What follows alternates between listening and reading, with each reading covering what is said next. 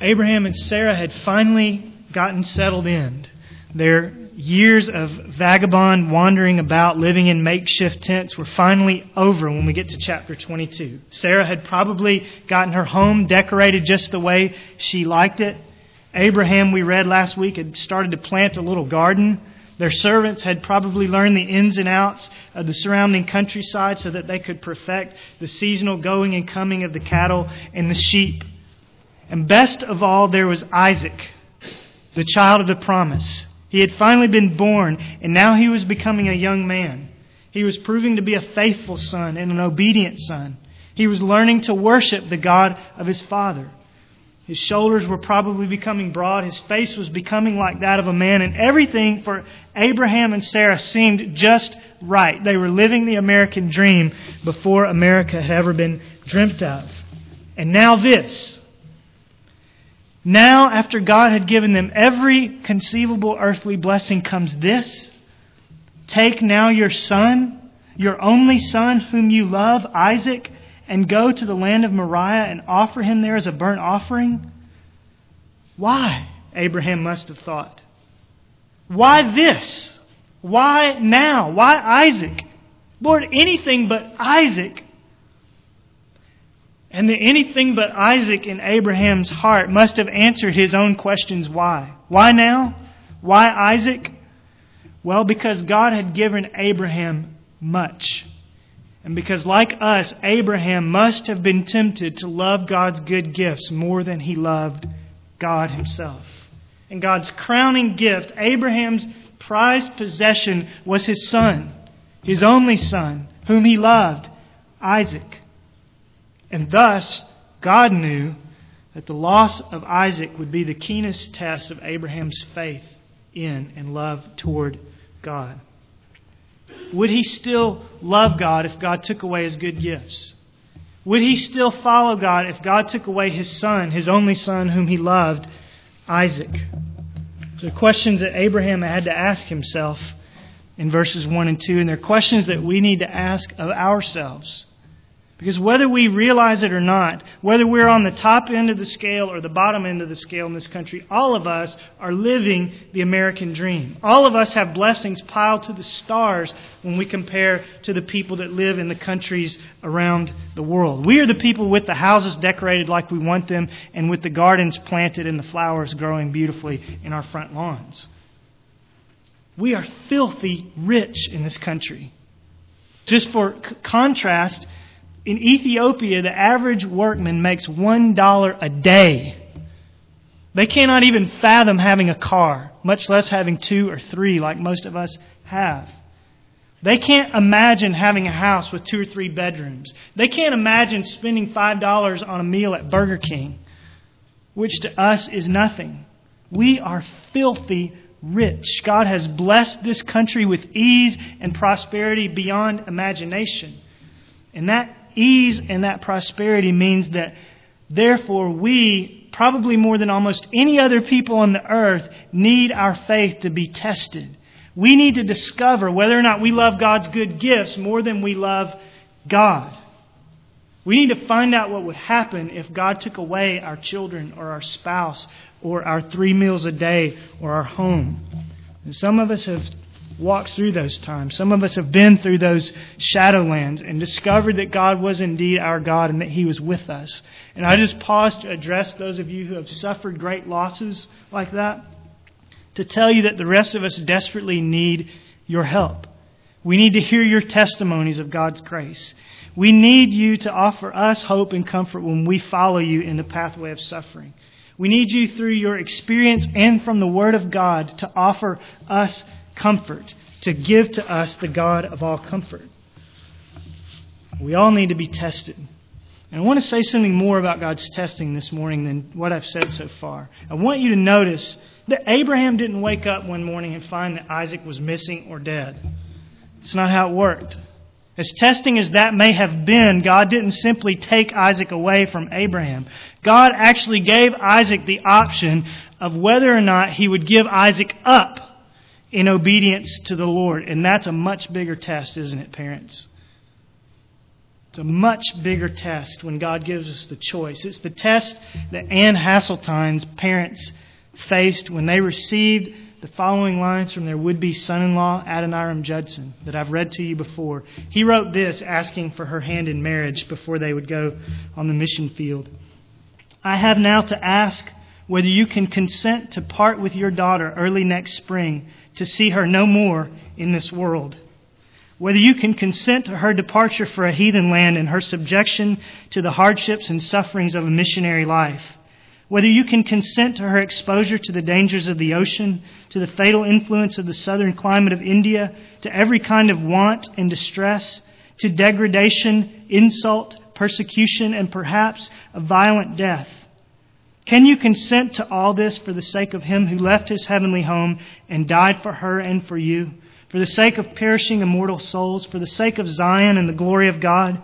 Can you consent to all this in hope of soon meeting your daughter in the world of glory with a crown of righteousness, brightened by the acclamations of praise, which shall redound to her Savior from the heathen saved through her means from eternal woe and despair? What will I say if I get a letter like that someday from some young man who wants to marry Julia and take her to the mission field where she might die? What will I say if Andrew comes home from college someday and says, I want to go to Saudi Arabia, Dad, and preach the gospel? For I know that he will lose his head, literally, for doing so. What will I do if being faithful to Christ means losing my job, or losing my health, or forfeiting my family? The truth is, I don't know what I'll do until that moment comes. And neither do any of you. But God may require it of us. Therefore, we need to be tested. We need badly to find out whether or not we really love and treasure God most. We need to face tests like Abraham faced so that we can see who we really are, lest we deceive ourselves all the way to the gates of hell and find ourselves among the crowd saying, Lord, Lord, did we not? And Him saying, I never knew you. So I found myself studying this week and I found myself praying that God would hasten to bring persecution to our country. Praying that God would force us to choose between safety and Christ, between material stability, financial stability, and Christ between social acceptance and Christ, between life itself and Christ. And I'm not morbid when I pray that. I don't pray that because I want adventure. I pray that because I hope that I trust what James 1, 2 through 4 says when James says, Consider it all joy, my brethren, when you encounter various trials, knowing that the testing of your faith produces endurance. And let endurance have its perfect result so that you may be perfect and complete, lacking nothing. Did you hear what he said? If we're going to be complete, we have to face various trials. And before we face them, I want us to learn from Abraham and the way he faced them. I want you to imagine the night that passed between verses 2 and 3. Abraham must not have slept a wink. Abraham must have tossed and turned in his bed. Maybe he got up and paced the floor, praying and crying and pleading with the Lord. Maybe he even found himself questioning God that night. I thought you said, God, that I was going to become the father of a multitude of nations, chapter 17, verse 4. I thought you said, Lord, that through Isaac my descendants would be named, chapter 21, verse 12. How can it be that now I have to sacrifice him? It doesn't make sense, God. I don't understand what you're doing. And those are good questions that Abraham might have asked. We don't know, but I would have asked them. We're going to find answers to those questions in a moment. But before we do, I want you to simply notice that Abraham did what God said. Did he have questions? Surely.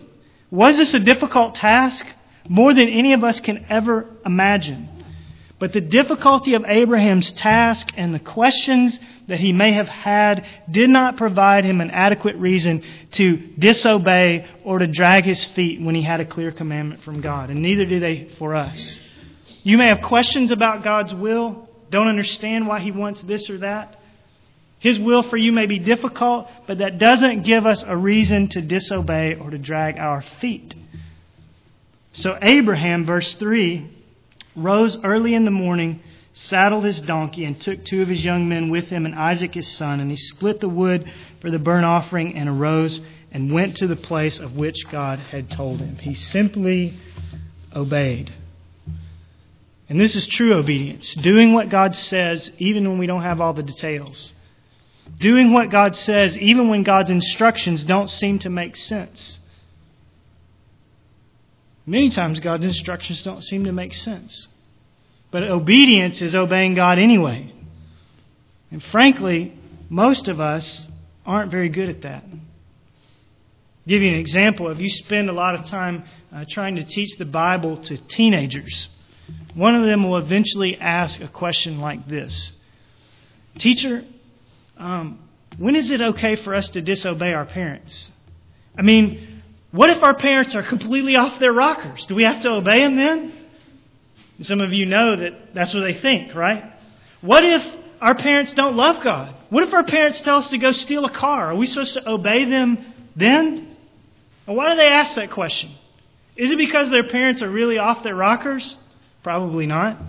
Is it because their parents really asked them to go steal a car? Doubtfully.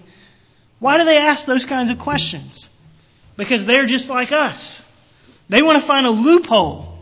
They don't want to take God's word at its face value, and neither do I, and neither do you many times. We want to find a way around what's very clearly stated in the scriptures. And so we become very good at the what ifs, and the yeah buts, and the excuses for why we can't do what God simply plainly says. And if we can find a good enough what if or yeah but or excuse, then we feel justified in disobeying. We need to consider Abraham. Because if anybody had a good excuse to second guess God, it would have been Abraham. God was asking Abraham to do something that seemed incredibly against the character of God. Sacrifice your own son. Would God really say that? Abraham was also asked to do something that seemed to contradict completely God's promises. God had promised to make Abraham great, to make him a great nation, to bless all the nations of the earth through him, and then he had narrowed the promise and said, I'm going to bless all the nations of the earth through you, through Isaac. And now God says, sacrifice Isaac. So what God's saying to him doesn't make sense. And beyond all of that, as a parent, I can say that the most difficult thing of all may not have been God's promises or God's character, but the fact that God was asking Abraham to do something that is more difficult than anything I can imagine doing. Yet, with all those potential loopholes, which surely came across Abraham's mind, Abraham did exactly as God said. And shame on us if we fail to do the same in much smaller issues much less risky issues, much less confusing issues. Shame on us if we fail to honor the Lord's day, which is so clear. If we fail to give Him a tenth of our income. If we fail to drive according to the speed limit, since the Bible says obey the government. If we fail to obey copyright laws. If we fail to pay our bills on time. If we fail as husbands to love our wives and our children. If we fail as wives or children to submit to husband or dad. If we fail to give our employees a full eight hours but skimp off several minutes a day on the job just fooling around, shame on us if we know what God says and we fail to be faithful. If we're not faithful in these little things, what will we do when the big tests come? I'll tell you what some of us will do. We'll turn and run. We will find ourselves to have been fakes all along if we're not careful. Abraham obeyed God. The question I want to ask now is why? Was he just morally good natured? No. We've already seen in chapter after chapter what kind of a sinner Abraham was selling his wife as a prostitute, committing adultery, and so on. So, how does a sinner like Abraham come to a place where he is able to obey God so steadfastly in such a difficult situation? How does that happen for Abraham or for us? By faith. It happens when we believe that God and not us knows best. It happened when Abraham believed that God and not Abraham knew best. In this case, Abraham believed that God would do what he said he would do. God had promised to make Abraham through Isaac into a great nation that would bless all the nations of the earth, and Abraham simply took God at his word. Said, okay, God said he would do that. And thus, Abraham believed that somehow, some way, God would spare Isaac's life in order to keep his own promise. Say, how do you know that Abraham believed that? Well, in verse 5, Abraham said to his young men, Stay here with the donkey, and I and the lad will go over there, and we will worship and return to you. Abraham is not sugarcoating the situation here. Abraham is not lying. Abraham really believed that he and the lad would be, both be back. He really believed that because of God's promise concerning Isaac, that God would somehow, some way preserve the boy's life. And if we turn to Hebrews, you don't have to turn there if you don't like, but, but mark it in your notes. Hebrews 11, 17 through 19 tells us what was going through Abraham's mind in verse 5. It says this By faith, Abraham, when he was tested, offered up Isaac, and he who had received the promise was offering up his only begotten son. It was he to whom it was said, In Isaac your descendants shall be called. And here's the key he considered that God is able to raise people even from the dead, from which he also received him back as a type. What was going through Abraham's mind here? Even if I sacrifice Isaac, God can raise him from the dead. So I'm going to do what God said, and God will keep his promise. It's amazing to me. God's instructions seem to contradict both God's character and God's promises to Abraham. But instead of disobeying God's instructions or doubting God's promises, Abraham was busy brainstorming how God might make it all work for his good. That's amazing. And he came up with a solution resurrection. Perhaps that's what God's going to do. After I sacrifice Isaac, God is going to raise Isaac from the dead because God won't fail to keep his promise concerning Isaac. Isaac will live again. He and I will return to you. That's faith.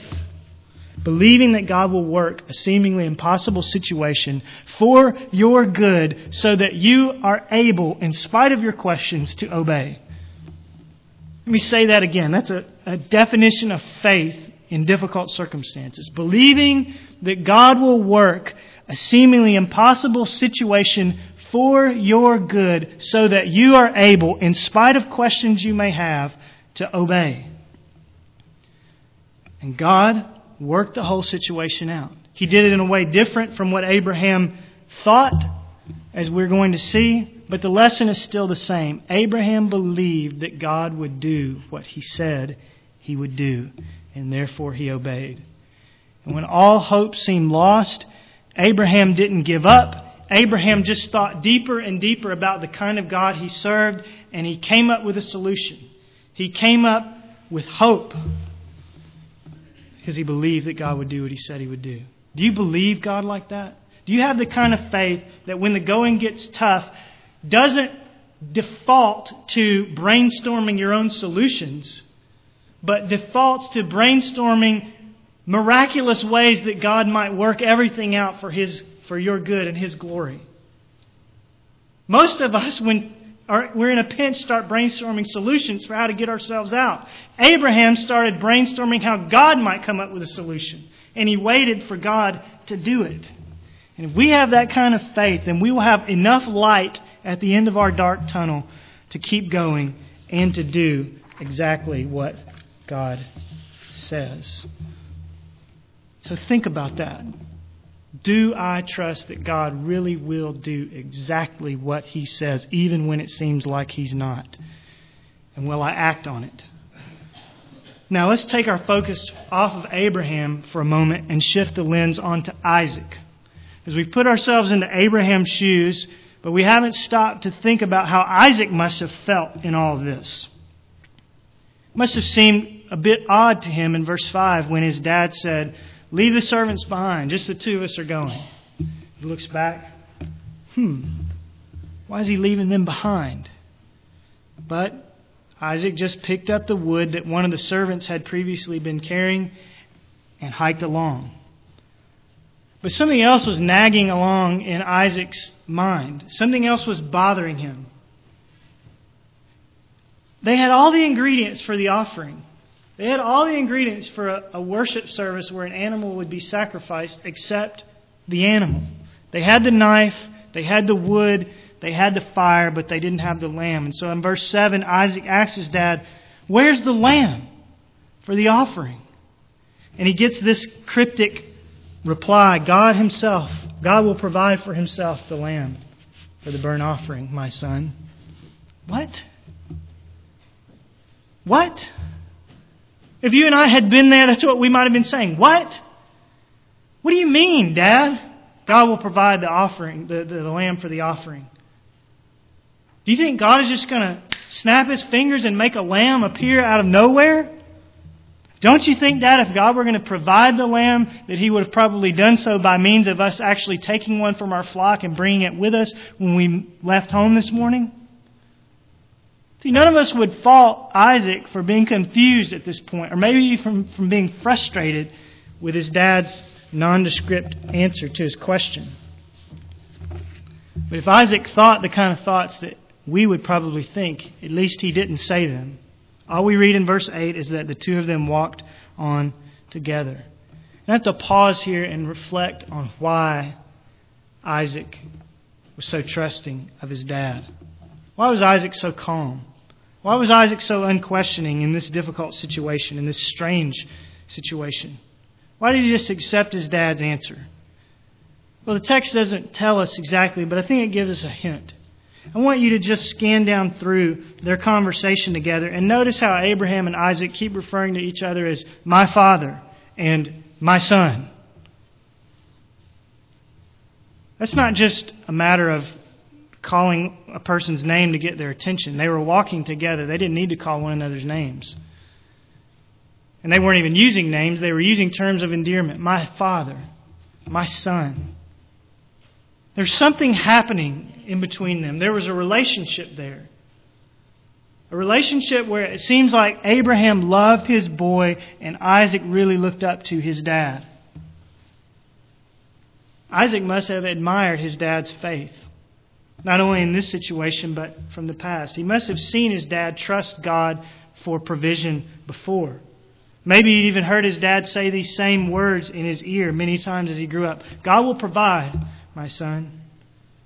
And no doubt he had seen God provide for them if he had eyes to see. So, just as an aside, I want to point out to you that young men like Isaac, who obey the Lord and obey their parents, so faithfully don't come out of nowhere.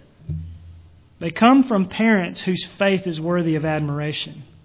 They come from parents whom they observe obeying the Lord even when it's difficult. They come from parents who believe and who live as though they believe the Lord will provide. Don't you want to be that kind of a mommy or a daddy or a grandparent? Don't you want to be that kind of church for the young people that are coming up underneath us? examples to them that the Lord is God and He will do what He said He would do. If we want children like that, we have to be parents and grandparents and adults like that. We have to teach them by example to trust the Lord. And look how they will turn out. Verse 9. Then they came to the place of which God had told him, and Abraham built the altar there and arranged the wood and bound his son Isaac and laid him on the altar on top of the wood. Now, here's where verse 6, which we didn't read yet, becomes really important. In verse 6, we learn that Isaac and not Abraham carried the wood. So Isaac must have been fairly close to being full grown at this point, strong enough to do heavy lifting, strong enough to do heavy lifting in place of his dad. In other words, when this story takes place, Isaac must have been stronger than his dad. So when we read verse 9, we know that this is no chubby little toddler that Abraham's tying to the stake. This is no scrawny 10 year old either. This is a big, strapping teenager, probably. The kind of teenager that, though dad doesn't like to admit it, can now whip his dad in a wrestling match. That's what Isaac was. Abraham was over 100 years old. So you start to get the picture of what's really happening here. The only reason Abraham is able to tie Isaac down to the altar is because Isaac is willing to be tied down to the altar. why was Isaac willing? It seems that he was willing because his father's faith in the God of the impossible had rubbed off on him. He believed what his father said in verse 8. He believed that God would provide for himself the lamb. And apparently, he had resigned himself that if God chose him to be the lamb, that God knew best. Just like Abraham had resigned himself to that fact as well. say to you again 16 year olds like that do not come out of nowhere. They do not generally arise out of families that are mostly American and marginally Christian. They arise out of families where Christ has come to have first place in everything and where God is trusted completely. We need to hurry on to the climax of the story. This is most important, these next verses. Just as Abraham, hands trembling and forehead surely dripping with sweat, draws his killing knife in verse 10, the angel of the Lord speaks, interrupts him, and in verse 12 says, Do not stretch out your hand against the lad and do nothing to him, for now I know that you fear God, since you have not withheld your son your only son from me. Then Abraham raised his eyes and looked, and behold, behind him a ram caught in the thicket by its horns. Abraham passed the test. He had laid aside his doubts and his fears, and he had done what God said, so that the angel could say, Now I know that you fear God. Now, did God know ahead of time what Abraham was going to do here? Yes. The Bible teaches that God always knows the end from the beginning. Psalm 139, 4, Proverbs 19, 21, Ephesians 2.10. You can look them up later. The Bible teaches that God always knows the end from the beginning. But Abraham had yet to prove his faith in and love for God in time and space. So, in that sense, God was seeing that Abraham really did fear him for the first time in time and space. And in that sense, the angel could say, Now I know that you fear God. And probably more importantly, now Abraham could say, Now I know that I fear God. The test was for Abraham's benefit so that he could see how strong God had made him in faith. You know who else passed the test in these verses? God. God passed the test. At the opening of the chapter, it seemed like God was forgetting all the promises that He'd made to Abraham. And if we had lived at the beginning of Genesis 22, we may have given up on God. But Abraham never gave up. And through his obedience to God, he gave God the opportunity to prove himself. And God came through, just like he always comes through. So we learn a lesson here as well. God's severe testings in our lives aren't merely meant to test and prove our faith, but also to give us a chance through obedience to test and prove God's faithfulness. God tests us to, to test us and prove us, but He also tests us so that if we will just obey, we will get to watch Him pass the test as well. We will get to see Him be faithful as well. God always passes the test. There's always a ram in the thicket. And so, Abraham, learning that lesson, called that mountain Jehovah Jireh, or the Lord will provide.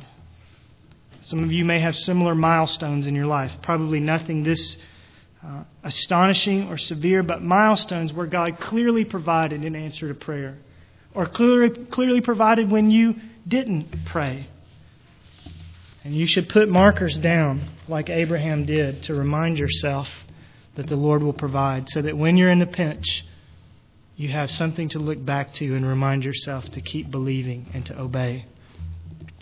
So we see in verses 15 through 18, then God reiterating his promises to Abraham and Isaac. He's kept his promise and now he reiterates it by saying, 16 By myself I have sworn, declares the Lord, because you have done this thing and have not withheld your son, your only son. Indeed, I will greatly bless you, and I will greatly multiply your seed as the stars of the heaven and as the sand which is on the seashore. And your seed shall possess the gate of their enemies. In your seed all the nations of the earth shall be blessed, because you have obeyed my voice. God proves himself, and God reiterates his promise. In verses 20 through 24, he anticipates for us who know the rest of the story the fulfilling of that promise with the announcement of the birth of Rebekah, who is going to be Isaac's wife and who's going to be the mother of Jacob, who is the father of the nation of Israel. God was doing exactly what he said he would do. And so in verse 19, Abraham and Isaac returned home, having their faith tested and proven having God's promises tested and proven and now reiterated, and everyone lived happily ever after. End of the story, right? No. Yes, Abraham and Sarah and Isaac lived happily ever after. But if we closed the book and went home right now, we would have missed the most important lesson in this story. And the most important part of the story is that there's more to the story than Abraham and Isaac. This story is one of the brightest, most colorful portraits of Christ, our Lord, in the Old Testament. Let me help you see it. Like Isaac, Jesus faced the possibility of a sacrificial death at the hands of his own father. Like Isaac, Jesus took up the wood on which he was going to give his life and carried it into the countryside called Moriah, which now is the area around the city we know as Jerusalem. Same place. Like Isaac, Jesus had questions about his father's plan. If you're willing, take this cup from me. And like Isaac, Jesus, despite his questions, obeyed his father faithfully. Not my will, but yours be done. That's where the similarities end, though. Because for Jesus, there was no ram in the thicket. When Jesus faced sacrificial death at the hand of his Father, there was no substitute.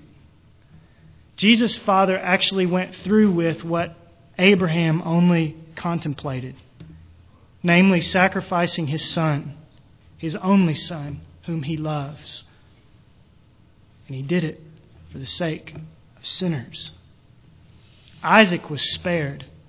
Romans 8:32 says God did not spare his own son, but delivered him over for us all. And there is the reason why there was no substitute for Jesus on that day outside Jerusalem. Because Jesus was acting as the substitute for us. There was no ram in the thicket for Jesus because Jesus was our ram in the thicket.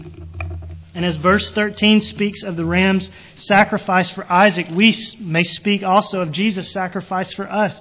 God went and took the ram, Jesus, and offered him up in the place of sinners. We may also, apart from Christ, apart from faith in Christ, picture ourselves in the place that Isaac was in in verse 10, with God's hand and God's knife poised above us, ready to come down on our throats as a just penalty for our sins against His holiness and His justice. We need to hear this this morning because when we look at Abraham's faith and we look at Abraham's obedience, we've set the bar very high for ourselves. And yet, none of us, when actually tested, will pass with no marks against us. None of us will obey God fully as we ought. None of us trust God in everything as we ought. All of us find ourselves doubting and questioning and finagling and scheming and doing God's thinking for Him. And many times we find ourselves in outright disobedience of God's clear commandments. And even if we, like Abraham, can grow to the place of maturity where we finally do pass the test one day, that still can't blow away the foul stench of our past. For all of Abraham's victory in chapter 22, he could not erase the fact that he had pimped his wife in chapter 12 and chapter 20. For all of his victory in chapter 22, he could not erase his adultery in chapter 18. And the same is true for us. Doesn't matter how much perfume you pour into a septic tank, the odor is still going to be there. It doesn't matter how much good you do, your past, your sin is still going to be there. And it doesn't matter how much good you do today, you cannot determine what you're going to do tomorrow. So if we're here today relying on being good people, relying on, oh, I've obeyed God, we're in bad shape. All of us deserve to die. All of us need a Savior. We need a substitute. We need a ram caught in God's thicket who will willingly lay down on the altar and bleed in our place. And in Jesus, we have that ram. Behold the Lamb of God who takes away the sins of the world. John 1:29. We can only have him though if like Abraham we trust that God will provide the lamb. We can only have Jesus if like Abraham we stop trying to create our own solutions and submit ourselves to God's solutions. We can only have Jesus if we accept God's lamb instead of trying to sacrifice our own through our makeups and our do betters and our next times. We can only have him if we, asking his help, will forsake our sins and give ourselves wholly to Jesus Christ. Have you done that? Have you really done that?